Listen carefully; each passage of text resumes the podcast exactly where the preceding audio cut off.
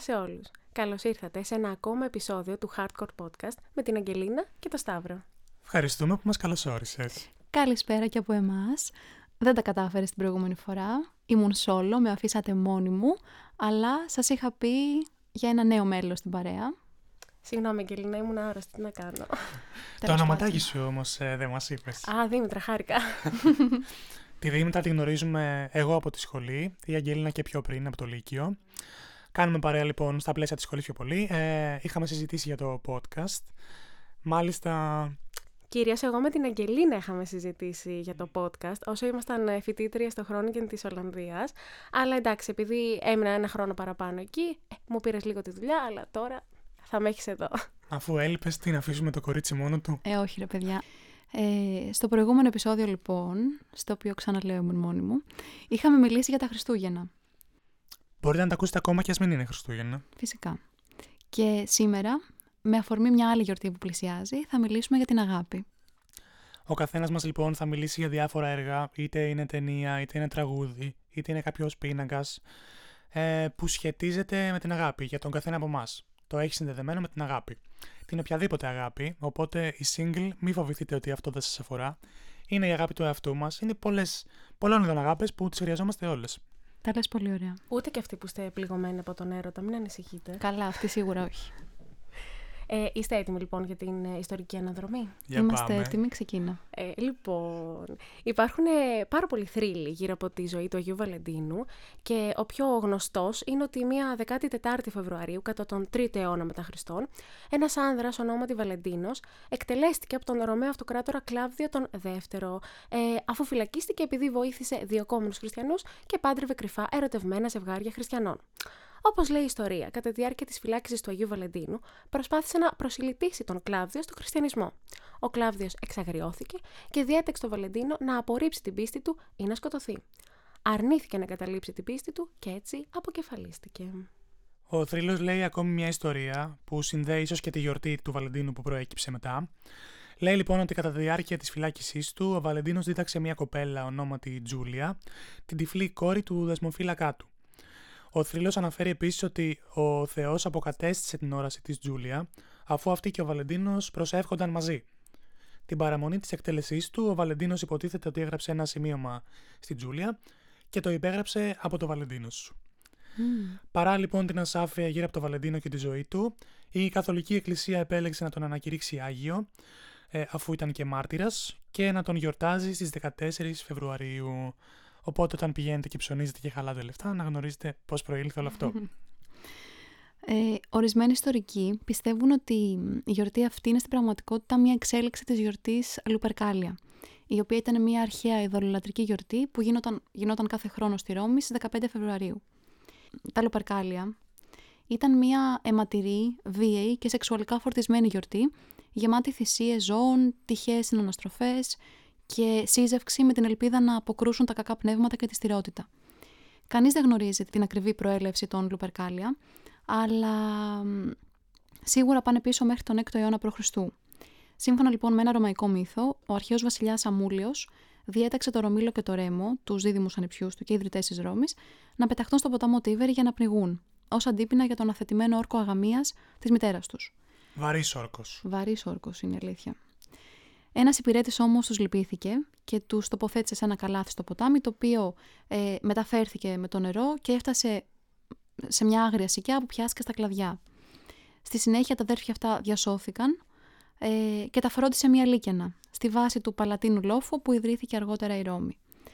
Μεγάλωσαν τα δύο ε, αδέρφια, σκότωσαν το θείο τους που είχε διατάξει το θάνατό τους, ε, βρήκαν το σπήλαιο της Λίκαινας που τους είχε μεγαλώσει και τους είχε βοηθήσει και το ονόμασαν Λούπερκαλ. Πιστεύετε ότι τα Λουπερκάλια έγιναν για να τιμήσουν τη Λίκαινα και να ευχαριστήσουν το Ρωμαίο Θεό της γονιμότητας Λουπέρκους; Κάπως έτσι. Η γιορτή λοιπόν ξεκινούσε στο σπήλαιο Λούπερκαλ με τη θυσία ενός ή περισσότερων αρσενικών κατσικιών και ενός σκύλου. Κατά τη διάρκεια των Λουπερκάλια, οι άνδρες λοιπόν επέλεγαν τυχαία το όνομα μιας γυναίκας από ένα βάζο για να περάσουν τη γιορτή μαζί και ό,τι αυτό συνεπάγεται. Το ζευγάρι λοιπόν ε, συχνά έμενε μαζί μέχρι το φεστιβάλ του επόμενου έτους, κάποιοι παντρεύονταν, ε, ερωτεύονταν και όλα αυτά. Με τον καιρό η γύμνια κατά τη διάρκεια της Λουπερκάλια έχασε τη δημοτικότητά της, δηλαδή δίνονταν περισσότερο οι άνθρωποι πια. Ε, για να μην νομίζετε ότι μόνο οι Ρωμαίοι είχαν γιορτές του έρωτα κτλ. Ε, στην αρχαία Ελλάδα μπορεί να μην είχαμε Άγιο Βαλεντίνο. Είχαμε βέβαια όμως άλλες ε, επαιτίους που ήταν αφιερωμένες στον έρωτα και τους ερωτευμένους.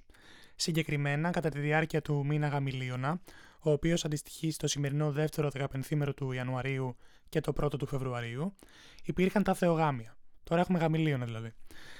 Τα Θεογάμια ήταν αρχαίες ελληνικές γιορτές που πραγματοποιούνταν σε όλες τις μεγάλες ελληνικές πόλεις, αφιερωμένες στη μνήμη των γάμων των Θεών, ιδιαίτερα της Δία, του Δία και της Ήρας. Εκείνη ήταν μάλιστα και η περίοδος που λάμβαναν χώρα οι περισσότεροι γάμοι, με τους νεόνυμφους να κάνουν κοινή θυσία προς τιμή του θεϊκού ζεύγους. Σε άλλες περιοχές όπως τη Σάμο, την Γνωσό και τη Σικελία γίνονταν συμπόσια και πανηγύρια στο όνομά τους. Ε, αξίζει επίσης να σημειωθεί ότι οι αρχαίοι Έλληνες έδιναν πολύ μεγάλη σημασία στον έρωτα και του είχαν δώσει υπόσταση Θεού. Ο Θεός Έρωτας λοιπόν ήταν ο γιος της Αφροδίτης και του Άρη και εκπροσωπούσε το πάθος και τον έρωτα, τα συναισθήματα που δημιουργούσαν ζωή. Ο φτερωτός θεός της αγάπης λοιπόν, σύμφωνα με τη μυθολογία, είχε μία φαρέτρα με βέλη, εμφανιζόταν, τα έριχνε στους ανθρώπους και προκαλούσε παράφορο έρωτα, όμως και πολλά βάσανα. Ο συγκεκριμένος μύθος είναι τόσο ισχυρός που συνεχίζει να υπάρχει μέχρι και σήμερα και ακούγεται με τη μορφή παροιμίας. Λέμε δηλαδή είμαι ερωτοχτυπημένος. Ακριβώς αυτό. Επίσης να σημειώσω ότι οι λάτρεις της ιστορίας αρχαίας Ελλάδας προτείνουν να γιορτάζονται ο Οδυσσέας και η Πινελόπη ως οι προστάτες των ερωτευμένων. Εγώ προσωπικά στηρίζω Πάρη Ελένη, δεν ξέρω τι λέτε εσείς. Αυτό είναι το αγαπημένο σου ζευγάρι από τη μυθολογία. Είναι ε. πιο... Εντάξει, δεν ρε ξέρω, παιδιά, πιο η άλλη γνωστό. περίμενε 20 χρόνια όμως είναι η Δεν αλήθεια. ξέρω, δεν μπορώ να αποφασίσω. Είναι πολλά τα 20 χρόνια.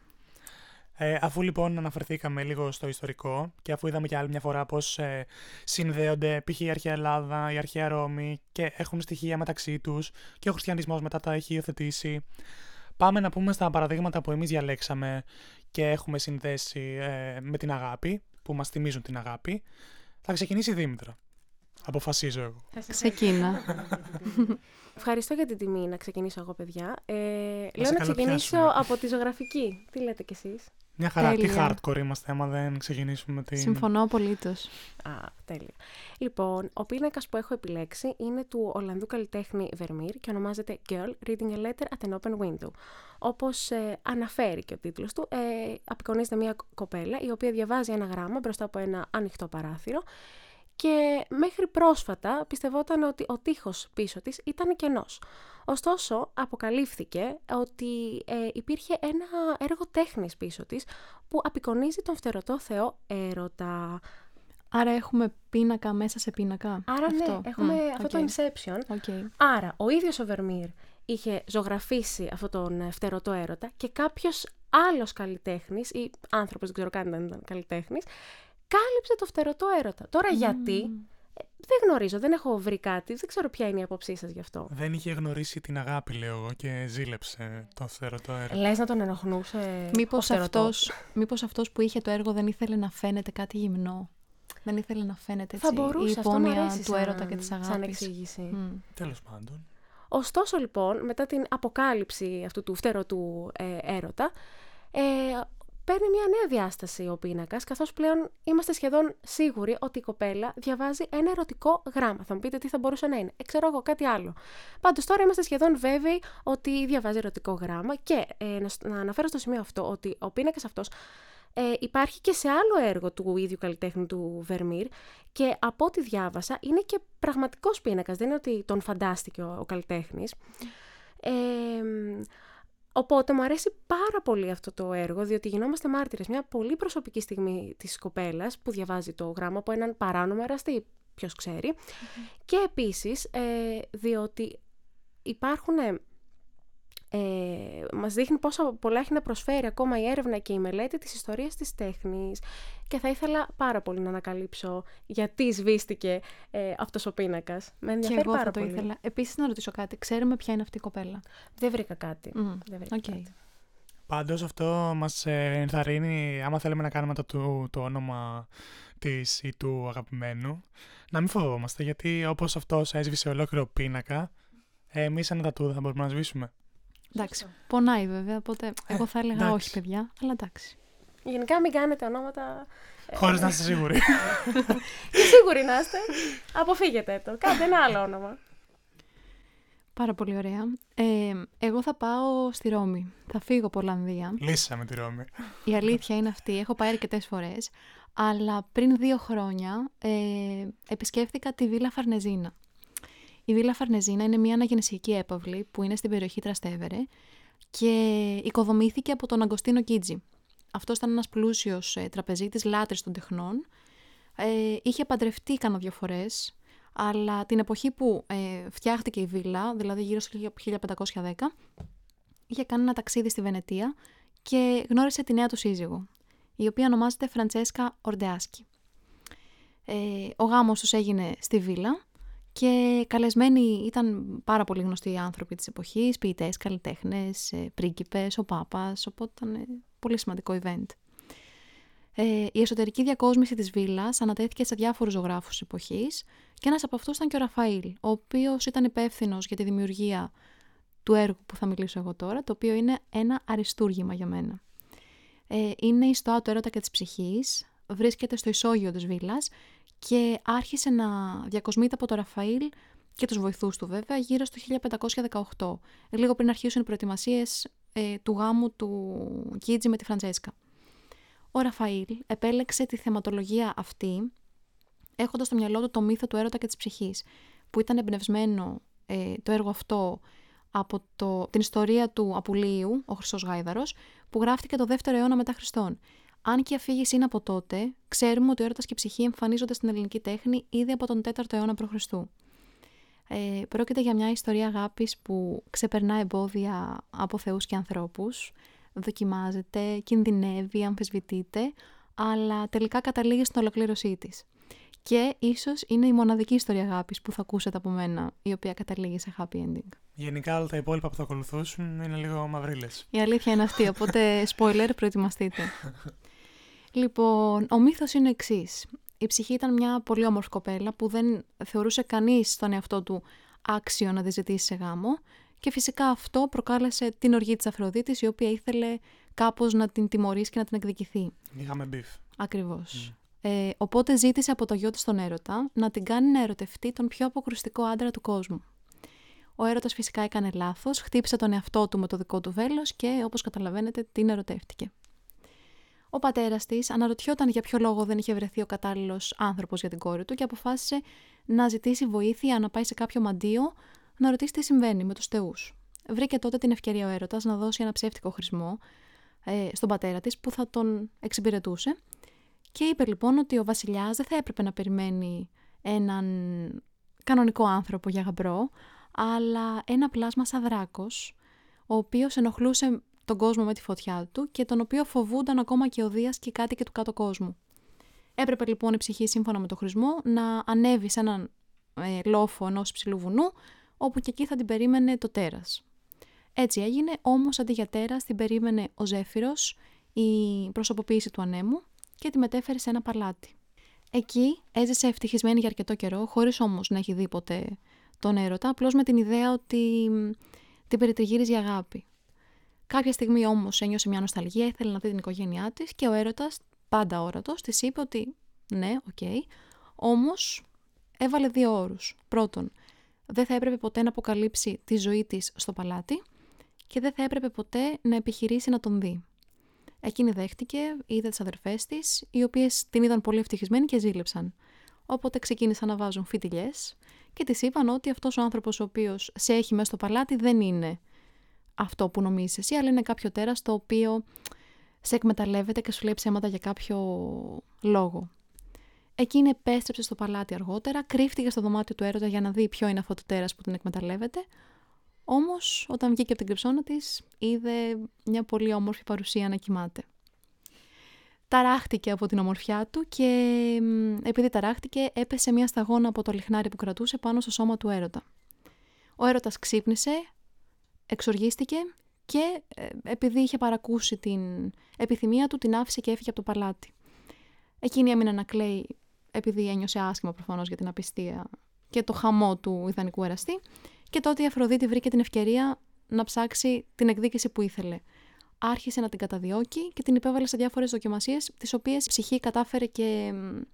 Τη απέφυγε. Τη απέφυγε, ακριβώς. Σαν μεξικάνικο ακούγεται. η αλήθεια είναι αυτή. και με πολλές ε, σεζόν κιόλας. Πάρα πολλές. Ε, η τελευταία δοκιμασία που της έβαλε λοιπόν η Αφροδίτη ήταν, ήταν να κατέβει στον Άδη και να ζητήσει από την Περσεφόνη ένα ελιξίριο μορφιάς.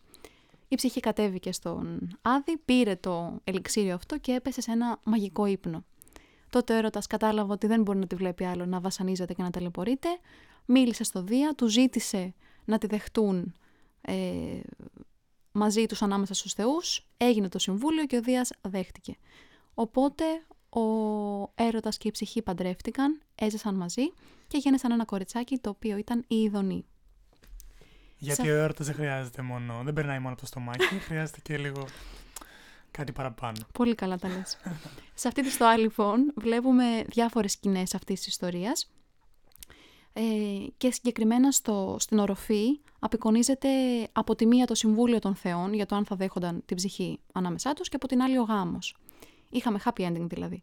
Ε, και μιλάω για την οροφή συγκεκριμένα γιατί πιστεύω ότι αν πας στη Ρώμη δεν χρειάζεται να πας να δεις μόνο την καπέλα Συστήνα, η οποία είναι όντως εντυπωσιακή και πάρα πολύ όμορφη, αλλά πρέπει να πας και στη Βίλα Φαρνεζίνα να δεις το έργο του Ραφαήλ, γιατί είναι υπέροχο και επίσης θα είστε πιθανότατα πολύ λίγοι τουρίστες μέσα στο χώρο και δεν θα σας πάσουν τα νεύρα. Συμφωνώ και παυξάνω, Αγγελίνα. Ευχαριστώ, και ευχαριστώ αφού πάρα θα πάτε πολύ. που θα πάτε στη Βίλα Φαρνεζίνα, πηγαίνετε και στην αίθουσα λίγο πιο δίπλα, που είναι η πολύ αγαπημένη μου γαλάτια του ίδιου καλλιτέχνη. Ακριβώς και αυτή. Που και αυτό το έργο κρύβει έτσι, μια ιστορία αγάπης, αλλά εντάξει, μην τα πούμε όλα τώρα. Για κάποιο άλλο επεισόδιο αυτό. Ε, αφού λοιπόν είπαν τα κορίτσια τα δύο έργα που διάλεξαν, ε, είχα αποσχεθεί ότι θα εντάξω και το single στο σημερινό επεισόδιο. Επομένως, εγώ θα μιλήσω για την αγάπη στον εαυτό μας. Ε, γιατί είναι φυσικά πάρα πολύ σημαντική. Και μας προστατεύει όταν η άλλη αγάπη μας πληγώνει. Θα πω εγώ. Τι ωραία που τα λες, τι ωραίο που ήταν αυτό. Ε, ο πίνακας που διάλεξα, γενικά όταν μου λένε πες μας το αγαπημένο τραγούδι σου, το αγαπημένο τραγουδιστή κτλ. Προφανώς και έχω κάποια αγαπημένα, αλλά όταν στο λένε αυτό, κομπλάρεις λίγο. Λες τώρα τι να πρωτοπώ. Οπότε ναι, για να μην το κάψω τελείως, διάλεξα ένα πίνακα της Φρίντα Κάλο, για την οποία είχαμε μιλήσει και σε προηγούμενο επεισόδιο, στο Τέχνη και Γυναίκα, το οποίο μπορείτε επίσης να ακούσετε προφανώς. Ε, ο πίνακας αυτός λέγεται Two Fridas. Είναι η απεικόνιση λοιπόν της Φρίντα. Είναι δύο Φρίντες ουσιαστικά. Ε, η μία Φρίντα φοράει την ε, παραδοσιακή φορεσιά Τεχουάνα ε, του Μεξικό. Ε, φαίνεται να έχει μια ραγισμένη καρδιά, ενώ κρατά και ένα ψαλίδι ε, και δείχνει πως αιμορραγεί. Αυτή η Φρίντα λοιπόν κρατάει πολύ σφιχτά το χέρι μιας άλλης Φρίντα, η οποία φαίνεται πιο ανεξάρτητη, πιο θετική γενικά, φοράει ρούχα μοντέρνα. Είναι λοιπόν η απεικόνιση δύο συναισθηματικών φάσεων της ίδιας καλλιτέχνηδος. Παρόλο που η Φρίντα είπε ότι στο ημερολόγιο της έγραψε ότι η πρώτη Φρίντα με τη σπασμένη καρδιά ε, που αιμορραγούσε ήταν στην ουσία μια φανταστική φίλη της παιδικής της ηλικίας. Μετά παραδέχτηκε ότι στην ουσία ήταν η ίδια κατά την περίοδο που είχε χωρίσει με τον Diego Rivera. Ε, επομένως ε, έδειξε πόσο συναισθηματικά φορτισμένη ήταν εκείνη την περίοδο. Άλλωστε ο πίνακας ε, φιλοτεχνήθηκε λίγο μετά το χωρισμό της. Ε, αυτό λοιπόν που μου άρεσε ήταν ότι έδειχνε δύο όψεις του εαυτού μας, μία καλή και μία, σε μία καλή φάση και σε μία κακή και πώς αυτές οι δύο όψεις μπορούν να αναγνωρίζουν και να κατανοούν μία την άλλη ε, που συμβολίζεται με το κράτημα του χεριού. Ο πίνακας αυτός ήταν ο πιο ακριβοπληρωμένος στη Σφρίντα Κάλο όσο ζούσε εκείνη και το 1947 αγοράστηκε από το Ινστιτούτο Καλών Τεχνών του Μεξικό για μόλις 4.000 πέσος παρακαλώ, 1.000 δολάρια δηλαδή. Χίλια δολάρια. Και για δύο φρίντε κιόλας. δηλαδή 500 δολάρια κάθε φρίντα. Δηλαδή, έλεος. Πλάκα μας κάνουν. Το είχαμε θίξει κιόλας πόσο. Αυτό πήγα να πω τώρα. Κατώτερο είναι η το αξία. είχαμε θίξει στο επεισόδιο Τέχνη και Γυναίκα και είναι εξοργιστικό, πραγματικά. Πόσο Δεν το ήξερα λιγότερο αυτό. πολλούνται τα έργα γυναικών. Δεν το ήξερα αυτό. Επειδή πήρα, πήρα φόρα. Δεν πήρα πόρα. Επειδή πήρα φόρα, λοιπόν. θα σας πω και για την ταινία που διάλεξα. Ε, Είναι το Inside Out, τα μυαλά που κουβαλάς. Ε, παρόλο που είναι παιδικό, κρύβει πολλά νοήματα και για εμάς τους ε, ενήλικες. Είναι λοιπόν ε, το story, πολλοί από εσάς ίσως το γνωρίζετε, είναι ένα κορίτσι Ράιλι η οποία μετακομίζει με την οικογένειά της στο Σαν Φρανσίσκο και δείχνει λοιπόν πώς καταφέρει να προσαρμοστεί στη νέα της ζωή, στο νέο της σπίτι, στο νέο σχολείο και οτιδήποτε άλλο καινούριο συναντά και δείχνει πώς ε, συγκρούονται ε, μέσα της τα συναισθήματα της χαράς, της λύπης, του θυμού, του φόβου και της αηδίας. Βλέπουμε λοιπόν μια σύγκρουση του κοριτσιού συνεχώς και καταλήγουμε στο ότι όλα αυτά τα συναισθήματα είναι τελείως αποδεκτά και κατανοητά, επομένως δεν χρειάζεται να τα φοβόμαστε, αρκεί απλά να τα αποδεχτούμε και να τα αγκαλιάσουμε, γιατί δεν γίνεται όλα να είναι μονόπλευρα στη ζωή. Ε, φυσικά το κάθε ένας συνέστημα έχει χαρακτηριστικούς ε, χρωματισμούς, π.χ. το μπλε είναι η λύπη, είναι blue προφανώς, το κορίτσι. Ε, ο θυμός είναι κόκκινος γιατί τα παίρνει και γίνεται χαμός. Είναι πολύ ωραία ταινία γενικά. Ε, θα την πρότεινα. και ας ακούγεται παιδικό, είναι πολύ ωραία. Όχι, είναι πάρα πολύ ωραία, όντως. Και από ό,τι έχω διαβάσει, ε, ας πούμε στη Ράιλι, ε, βλέπουμε ότι η Τζόι είναι υπεύθυνη, ας πούμε, είναι το, το κύριο συνέστημα, ενώ στη μαμά είναι η λύπη, άρα πιθανότατα έπασχε από κατάθλιψη. Και στον παπά βλέπουμε τον θυμό να έχει τον κεντρικό ρόλο, άρα γι' αυτό, αν θυμάστε, υπάρχει μια σκηνή που φωνάζει στη Ράιλι, γενικά έχει αρκετά νεύρα ο Έχει παπάς. εκρήξει στη Δεν μου, είναι ναι. πολύ καλά, ναι, ναι. ναι. Πολύ ωραία τα λες. να πούμε ότι θα βγει και το 2 φέτος, οπότε Ναι. Αχ, δείτε ναι, το ένα παιδιά. και πάμε μαζί να δούμε το 2. Και ποιος είναι ο Έχουμε- καινούριος χαρακτήρας, Ναι, ναι, Καινούριο χαρακτήρα το anxiety. Μου. Νιώστε την ταύτιση. Anxiety, παιδιά, ναι. Είναι η σειρά μου να πω την αγαπημένη μου ταινία. Σταύρο, έχεις τελειώσει; Σου δίνω την άδεια να πεις την Α. αγαπημένη σου ταινία. Σε ευχαριστώ πάρα πολύ. Λοιπόν, εγώ επέλεξα μια κατεξοχήν ε, ρομαντική ταινία. Αλλά εντάξει, υπάρχει και το στοιχείο του δράματος και αρκετά ιστορικά γεγονότα. Ε, σας προετοιμάζω να πάρετε popcorn και να καθίσετε αναπαυτικά. Εγώ πήρα popcorn από πριν ε, με τη Βίλα Βαρνεζίνα και τα τελείωσα κιόλας, οπότε πάμε για δεύτερο γύρο. από ό,τι καταλαβαίνω. Α, ναι, που ήταν ε, το μεξικάνικο σύριαλ. Ναι, Σωστό, ναι. σωστό. Σωστό, σωστό. Ε, οπότε, ναι, γιατί πρέπει να σας ε, αναφέρω όλο το story της ταινίας, που είναι η εξηλαίωση, έτσι ονομάζεται, του 2007. Θα το πω το story, έχει βγει πάρα πολλά χρόνια η ταινία, δηλαδή αν δεν την έχετε δει, τι να πω πια. Δεν φταίμε εμείς. Πες Ε, τα η spoiler. Αγγελίνα, μπράβο, την έχει, εσύ αύριο την έχεις δει, Δεν όχι. την έχω δει. Α, θα σου κάνω spoiler. Θα τη δω είπα. μετά όμως, εντάξει. Εντάξει, και παρά τα spoiler, αξίζει, είναι πάρα πολύ ωραία ταινία. Λοιπόν, ε, βρισκόμαστε στην Αγγλία, δεκαετία του 30 και εκεί σε μια τεράστια, ε, πολύ πλούσια έπαυλη, ζει η 13χρονη Μπράιον με την αδερφή της τη Σεσίλια, που είναι η Κύρα Νάιτλι, και την οικογένειά τους γενικά. Η μικρή αυτή η αδελφή λοιπόν είναι τσιμπημένη με τον Ρόπι, που τον ενσαρκώνει ο James Μακαβόη, πάρα πολύ κούκλος σε αυτή την ταινία, ο οποίος είναι γιος της οικονόμου, ζει μαζί τους και γενικά τον έχουν πολύ κοντά τους, πολύ της οικογένειας.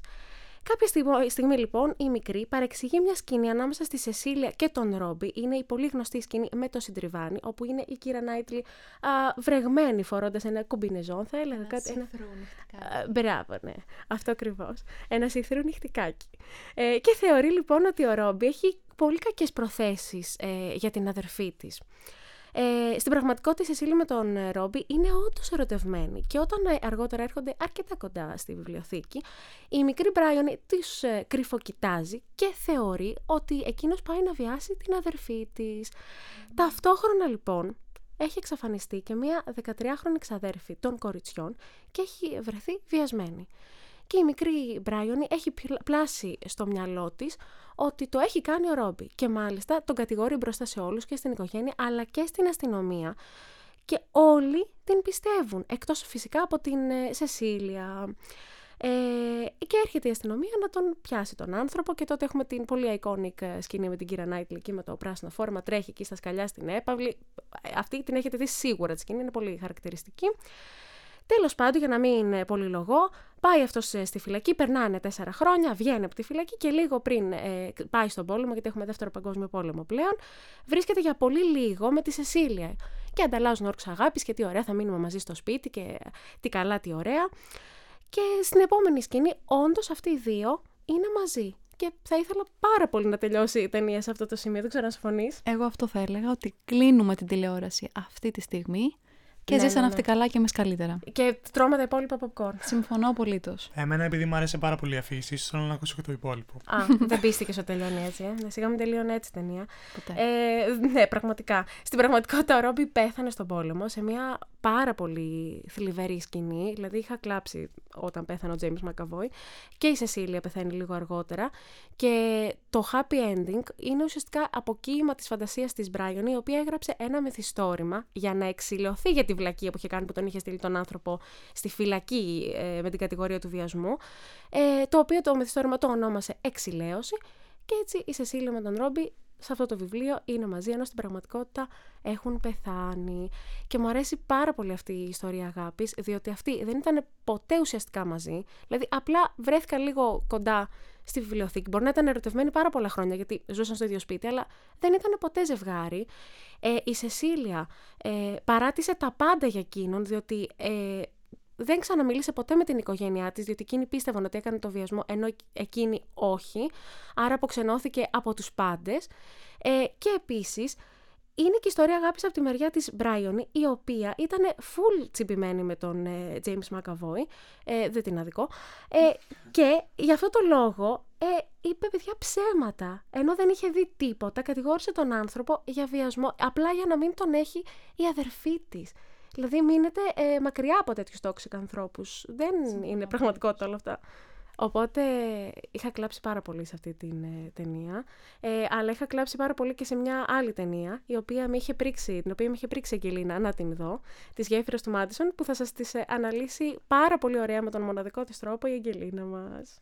mm παιδιά, ναι, νομίζω όσοι με ξέρετε, έχετε ακούσει να μιλάω για αυτή την ταινία σίγουρα μία φορά στη ζωή μου, μπορεί και παραπάνω.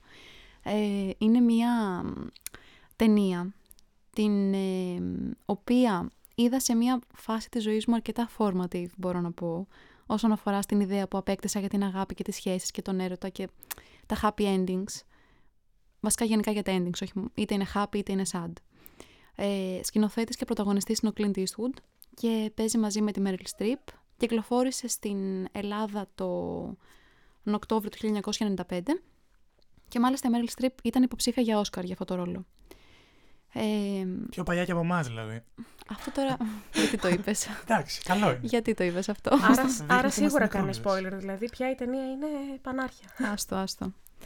Ε, η ιστορία της Φραντσέσκα λοιπόν και του Ρόμπερτ. Και άλλη Φραντσέσκα. Και άλλη Φραντσέσκα, παιδιά. σήμερα, σήμερα έχω πολλές Φραντσέσκες να πω. Ε, αυτή η ιστορία λοιπόν. Αυτές δεν έχω άλλη, ναι. Ε, αυτή η ιστορία λοιπόν είναι μια συνηθισμένη ιστορία. Από αυτές που ίσως δεν θα μάθαινε ποτέ κανείς, είτε γιατί θα φρόντιζαν οι ίδιοι να μην μαθευτεί και να την κρύψουν, είτε γιατί δεν είναι αρκετά πρωτότυπη για να συζητηθεί και πόσο μάλλον να γίνει ταινία. Ε, αφορά το πολύ γνώριμο μοτίβο της ε, συμβιβασμένης γυναίκας που έχει αποδεχθεί την τακτοποιημένη ζωή της μαζί με τον άντρα και τα παιδιά της μέχρι τη στιγμή που ξαφνικά έρχεται στη ζωή της ο μυστηριώδης καλλιτέχνης, φωτογράφος, ε, κοσμογυρισμένος για να τα αλλάξει όλα. Η περιπέτειά τους τυπικά θα κρατήσει για τέσσερις μέρες. Όσες επιτρέπει δηλαδή η απουσία της οικογένειας και οι αναστολές της που θα έρθει αντιμέτωπη με το μεγαλύτερο δίλημα της ζωής της ακριβώς τη στιγμή που είχε ξεχάσει τι σημαίνει του να έχεις μια δεύτερη επιλογή. Και λέω τυπικά τέσσερις μέρες γιατί στην πραγματικότητα αυτή η ιστορία θα κρατήσει όλη τους τη ζωή, μέσα τους τουλάχιστον. Και το τέλος φαίνεται να είναι προδιαγεγραμμένο από την πρώτη στιγμή που συναντήθηκαν. Όμως μέχρι και την τελευταία στιγμή βλέπουμε αυτό το δίλημα και σε εκείνη και σε εκείνον και ελπίζουμε ότι θα υπάρξει happy ending. Και εδώ θα κάνω spoiler, οπότε αν δεν θέλετε να το ακούσετε, προχωρήστε λίγα δευτερόλεπτα. Το happy ending δεν είναι δυνατό να έρθει σε μια τέτοια ιστορία. Γιατί είναι μια ιστορία που είναι για το τι θα γινόταν αν, πώς θα άλλαζαν δύο ζωές. διάβασα συγκεκριμένα σε μια κριτική κάτι που μου άρεσε πάρα πολύ και που περιγράφει ακριβώς αυτή την ταινία. Είναι μια οδή πάνω στη μοναξιά και τα όνειρα που δεν έγιναν ποτέ πραγματικότητα. Και η σκηνή στην οποία φαίνεται ότι παίρνετε τελικά η τελική απόφαση είναι τόσο καλά γυρισμένη, τόσο προσεκτικά που τα λίγα λεπτά που περνούν φαίνονται σαν να είναι αιώνας. Και δεν θέλω να πω πολλά για αυτή τη σκηνή, γιατί πραγματικά θα δίνα τα πάντα να την ξανέβλεπα χωρίς να ξέρω τι θα γίνει. Μόνο θα πω ότι είναι στη βροχή και υπάρχει έτσι μια νοσταλγία. Δεν θα πω τίποτα άλλο. Ε, και για να κλείσω, γιατί μπορώ να μιλάω πάρα πολλές ώρες για αυτή την ταινία και να κάνω πάρα πολλά spoiler και θα συγκινηθώ σίγουρα.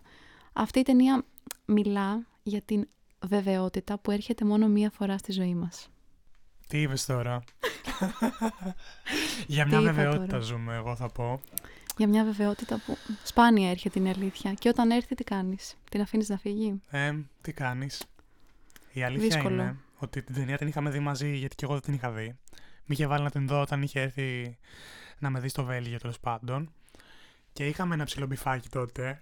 Είχαμε, όντως. Γιατί ήταν πολύ προ-Μέρλιν Εγώ ναι, την υποστήριζα πολύ. Εγώ ήμουν λίγο κάτσε ρε παιδί μου, έχει και έναν άντρα, οπότε ίσως δεν είναι και πολύ σωστό. Να κάνει γυναίκα ρε Σταύρο, ερωτεύτηκε. Ερωτεύτηκε. Μα τη βλέπουμε και στην ταινία ότι το σκέφτεται λίγο. Πραγματικά, ναι. ναι. Μας το δείχνει πάρα πολύ έντονο αυτό. Και παρόλο τον ερωτά της, τι κάνει, επιλέγει τα παιδιά και τη ζωή αυτή που έχει ήδη δημιουργήσει. Παρόλο που ξέρει ότι δεν θα την κάνει ποτέ ευτυχισμένη. Και όχι έναν πολύ γοητευτικό κλειπ που είναι και φωτογράφος. Στα καλύτερά του είναι τώρα, τώρα. Τι συζητάμε. Μάλιστα. Α περάσουμε στο τραγουδιστικό κομμάτι των επιλογών. Θα μας πάρα πολύ Όχι, είστε τυχεροί. Εγώ θέλω, αλλά δεν με αφήνουν.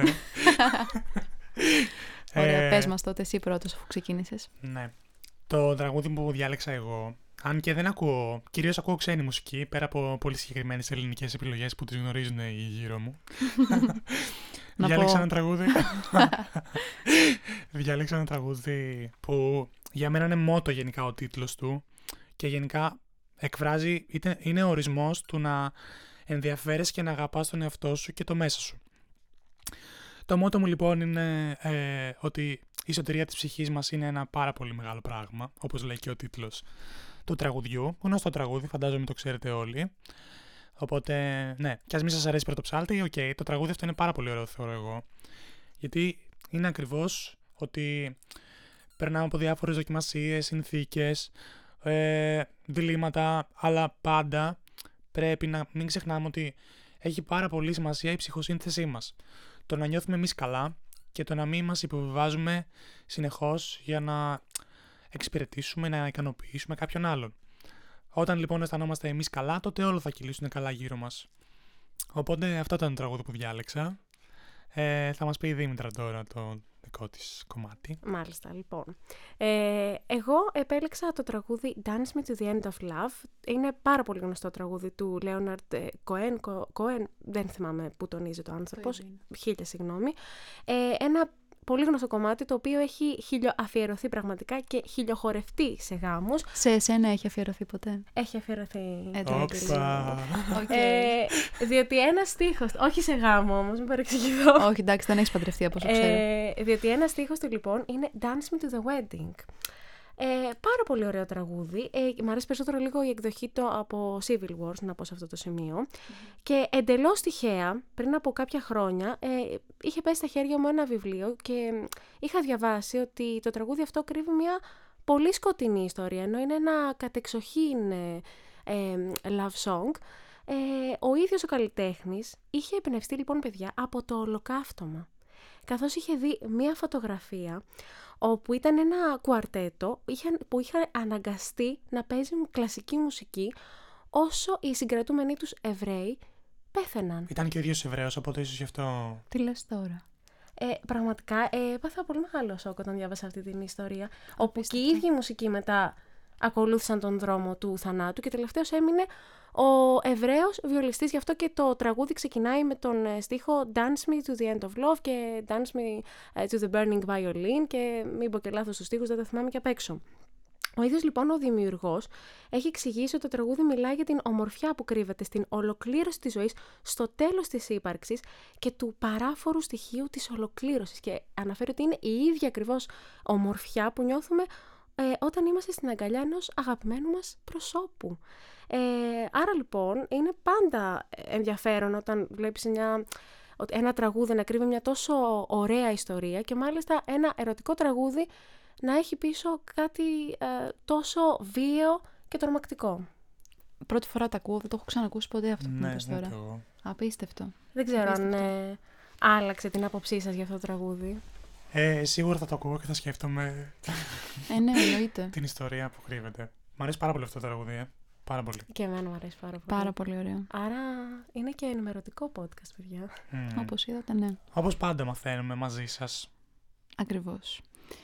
Ε, και εγώ ελληνικό τραγούδι θα πω, όπως ο Σταύρος.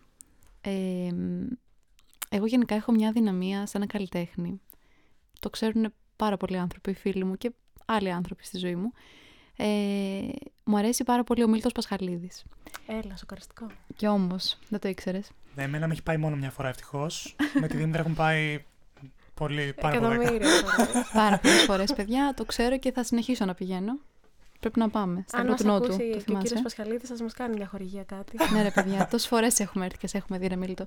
Τέλος πάντων, ε, μου αρέσουν πάρα πολύ τα τραγούδια του. Πάρα πολλά τραγούδια, δηλαδή. Δεν θα μπορούσα να διαλέξω αγαπημένο. Παρ' όλα αυτά, είναι ένα τραγούδι από αυτά που έχει, το οποίο το θεωρώ ως το πιο ρομαντικό και γλυκό τραγούδι έχω ακούσει ποτέ στη ζωή μου. Στα ελληνικά τουλάχιστον. Και είναι η απουσία. Ε, η στίχη και η μουσική είναι του Μίλτου και η πρώτη εκτέλεση ήταν του Μαχαιρίτσα. Εγώ πρώτη φορά το άκουσα στη συναυλία του Μίλτου το 2014, το ταύτισα με τη φωνή του και για πάρα πολλούς λόγους ε, το αγάπησα πάρα πολύ αυτό το τραγούδι. Ε, αργότερα επίσης έμαθα ότι το έχουν τραγουδήσει μαζί και πολλές φορές με το Μαχαιρίτσα και όποτε το έλεγαν το τραγουδούσαν στις κόρες τους που επίσης είναι πάρα πολύ γλυκό. Και μ, ναι, δεν, δεν έχω να πω πάρα πολλά. Νομίζω είναι, η στίχη είναι πάρα πολύ ρομαντική και όμορφη και αν δεν το έχετε ακούσει, σταματήστε τώρα το επεισόδιο και βάλτε να ακούσετε την απουσία από Μίλτο Πασχαλίδη. Καλά, αφήστε το επεισόδιο να τελειώσει. Δεν έχουμε και πολλά να πούμε ακόμα. Έλα, ντε. Εντάξει, αλλά μετά ακούστε την Διώχτε, απουσία. ρε. Να Ακούστε κάνουμε την ένα να μας απουσία. μαζέψουμε. Οπωσδήποτε αυτό το τραγούδι. Παιδιά, είναι, είναι υπέροχο. Ε, πάντως, ε, να πω σε αυτό το σημείο ότι, εντάξει, ε, ο Πασχαλίδης έχει άπειρα τραγούδια ε, ερωτικά, οπότε πραγματικά ξέρω. μπράβο σου που κατάφερες να επιλέξεις. Και μάλιστα αυτό το οποίο κιόλας δεν το αφιερώνει σε κάποιο ερωτικό πρόσωπο ή στη σύντροφό του ή κάτι, αλλά στην κόρη του. Ναι. Δηλαδή μου αρέσει πάρα πολύ αυτό. Και εμένα μου αρέσει πάρα πολύ. Το θεωρώ πραγματικά από τα πιο γλυκά τραγούδια που έχω ακούσει ποτέ. Δηλαδή, δεν ξέρω. Κάθε στίχος είναι και ένα Πολύ δώρο. τρυφερή επιλογή. Δεν είναι. Είναι. Λοιπόν, Αυτά. ε, σιγά σιγά φτάνουμε στο τέλος του επεισοδίου. Είπαμε τα δικά μας. Ε, μας άρεσε πάρα πολύ γενικά σαν θέμα. Ε, και το ότι γενικά πάντα τον έρχεσαι σε επαφή με αγάπη είναι ωραίο πράγμα. Οπότε νιώσαμε και εμείς, και εμείς λίγο καλύτερα μέσα από αυτό. Ε, και ήταν ένα επεισόδιο έτσι πιο χαλαρό που μας άφησε να εκφραστούμε και να ακούσουμε φυσικά και από εσάς. Ε, τι σας θυμίζει, ποια έργα σας θυμίζουν αγάπη. Μας στείλατε πάρα πολλά και πίνακες και ταινίες και τραγούδια. Ε, η αλήθεια είναι ότι κάπως ε, λυσάξατε με το φιλί του Κλιμτ. η αλήθεια, ναι, εντάξει, και εμένα μου αρέσει πάρα πολύ. Είναι ε, ένα έργο που σου έρχεται πολύ ε, εύκολα στο μυαλό όταν σκέφτεσαι «Α, αγάπη και έργο τέχνης». Ναι, εντάξει, εγώ δεν είμαι τόσο φαν, αλλά α, κατα- καταλαβαίνω αυτό που λες. Οκ, δεν καταλαβαίνω τόσο πολύ το hype βέβαια, αλλά οκ. Ε, μας είπατε πάρα πολύ το έργο του Κανόβα, «Αέρος και ψυχή». Ε, νομίζω ίσως όσες φορές είπανε και το φιλί, τόσο πολύ ακούστηκε γι' αυτό. Πάρα πολύ ωραίο έργο και αυτό. Σε αυτό νομίζω συμφωνείς και εσύ, Αγγέλα. Ναι, συμφωνώ απόλυτα, μου αρέσει πάρα πολύ.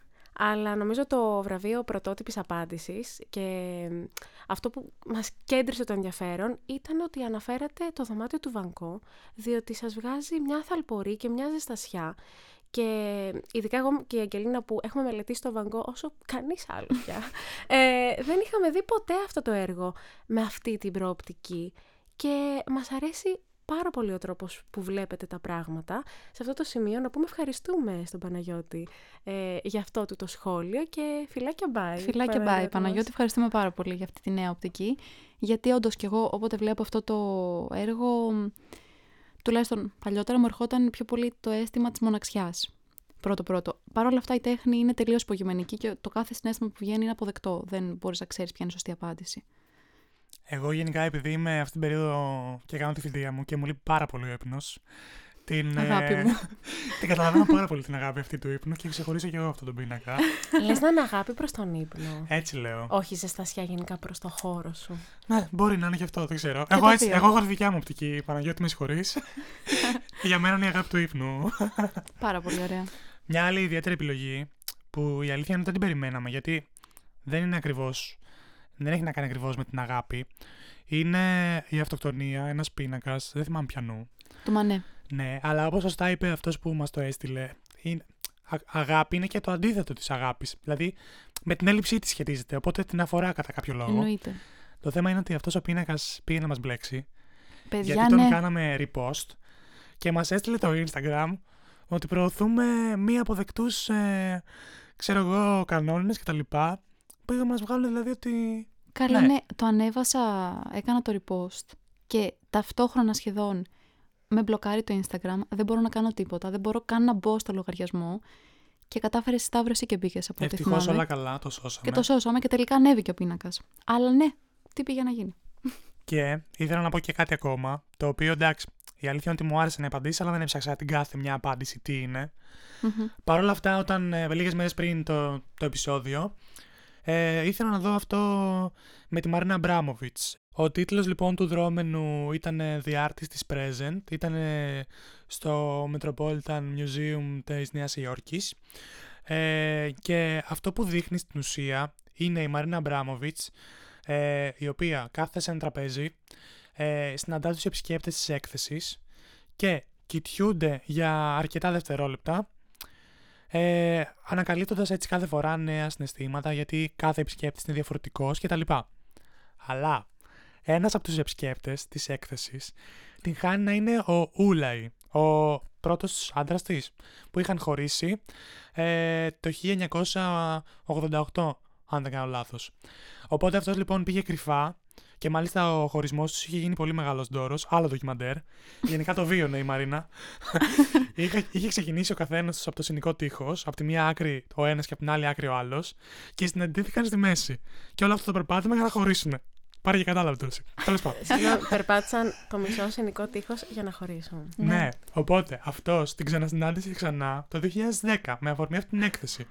Άρα, μη σας πει κανένας ότι βαριέμαι να έρθω να σε δω για να περπατήσω τρία τετράγωνα. Άλλο περπάτησε το μισό συνικό τείχος για να τη χωρίσει. Για να Ακριβώς. χωρίσει, παιδιά, όχι στα καλύτερά τους. Είχε λοιπόν να τον δει πάρα πολλά χρόνια και ξαφνικά δείχνει την ε, καλλιτέχνηδα, όπου ανοίγει τα μάτια της να δει ποιος είναι ο επισκέπτης που έχει απέναντί της.